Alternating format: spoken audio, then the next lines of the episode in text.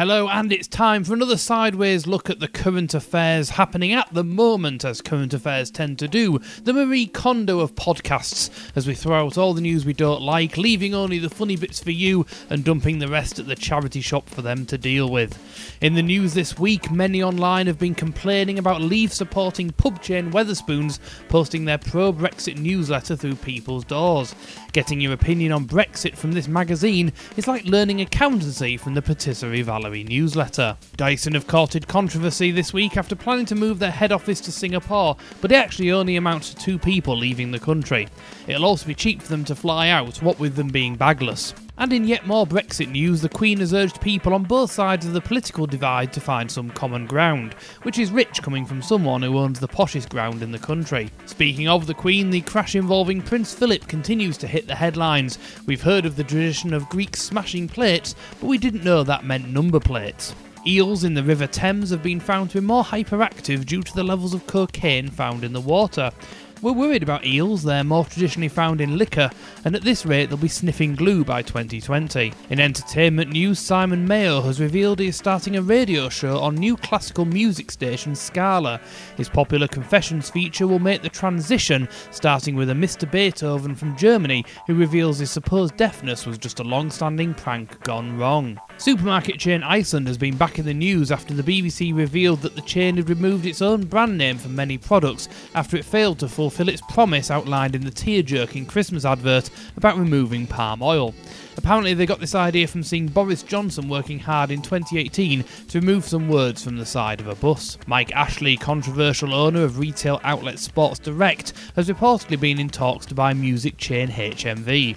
If he does, we expect canine mascot Nipper to be put on a zero hours contract and forced to listen to that gramophone for under the legal minimum wage for dogs at volumes far in excess of government recommendations. In Brexit news, it's been revealed that David Davis is earning £60,000 from For 20 hours work, a company who also recently gave Boris Johnson 10 grand for a speech. Bright yellow in parts, always digging large holes, and recently having unveiled a much younger model, Boris Johnson is 54. In other digger related news, a disgruntled workman demolished the reception area of an almost completed Travelodge in a dispute over wages, which is ironic considering hotels usually frown at a late check in. A customer has allegedly found a piece of human bone in a sock bought at Primark.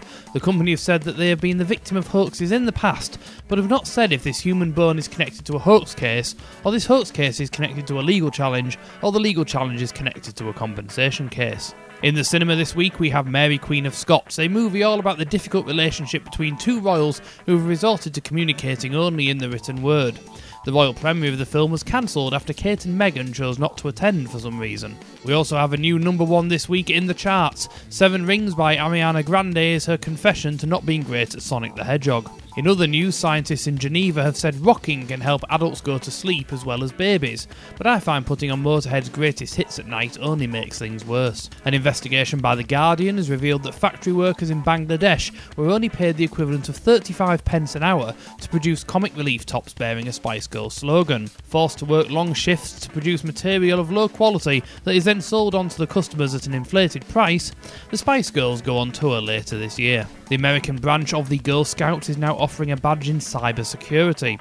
One successful way of hacking computers involves infiltrating a special handshake, which is familiar territory for Scouts. In other technology news, IT issues are affecting courts all over the country, causing trials to be delayed and important documents being accessible. Lawyers are envious of the IT company as they thought they had the monopoly on workers that take ages to do anything and cost the earth. Dippy the dinosaur continues on its tour, having left the Natural History Museum and now arriving in Scotland, which will presumably upset many young Scottish children who will think Nessie has been not only found, but killed and skinned. Mm. And in other bone based news, a fossil shark has been named after 80s video game Galaga because its teeth represent the spaceships in the game. You can see the fossil shark in the local museum by paying £1 into a machine and enjoying it until you are killed. And finally, a 49 year old woman is getting married to her duvet, but according to reports, only one put on their best togs. E.L. James, author of the Fifty Shades trilogy, is to release a new book called The Mister, which will be a Cinderella story for the 21st century, presumably meaning the Ugly Sisters will really enjoy cutting off their heels to fit into the glass slipper, and Prince Charming will only be too happy when Cinderella goes straight to the ball. Education Secretary Damian Hinds has said that teachers are tired of receiving pointless emails. He's been asked to have a word with Richard Osman about GDPR. And in similar news, the Queen took part in a special version of Pointless, hosted by Alexander Armstrong at a Women's Institute meeting. The Queen proved to be better than her husband, Prince Philip, when going head to head with another person, scoring two points against his three points in a breathalyzer test. And that's all for this week's Fill the News podcast. Please like and subscribe and share around to spread the joy, and we'll be back with more funny takes on the news, most likely involving Brexit, next week.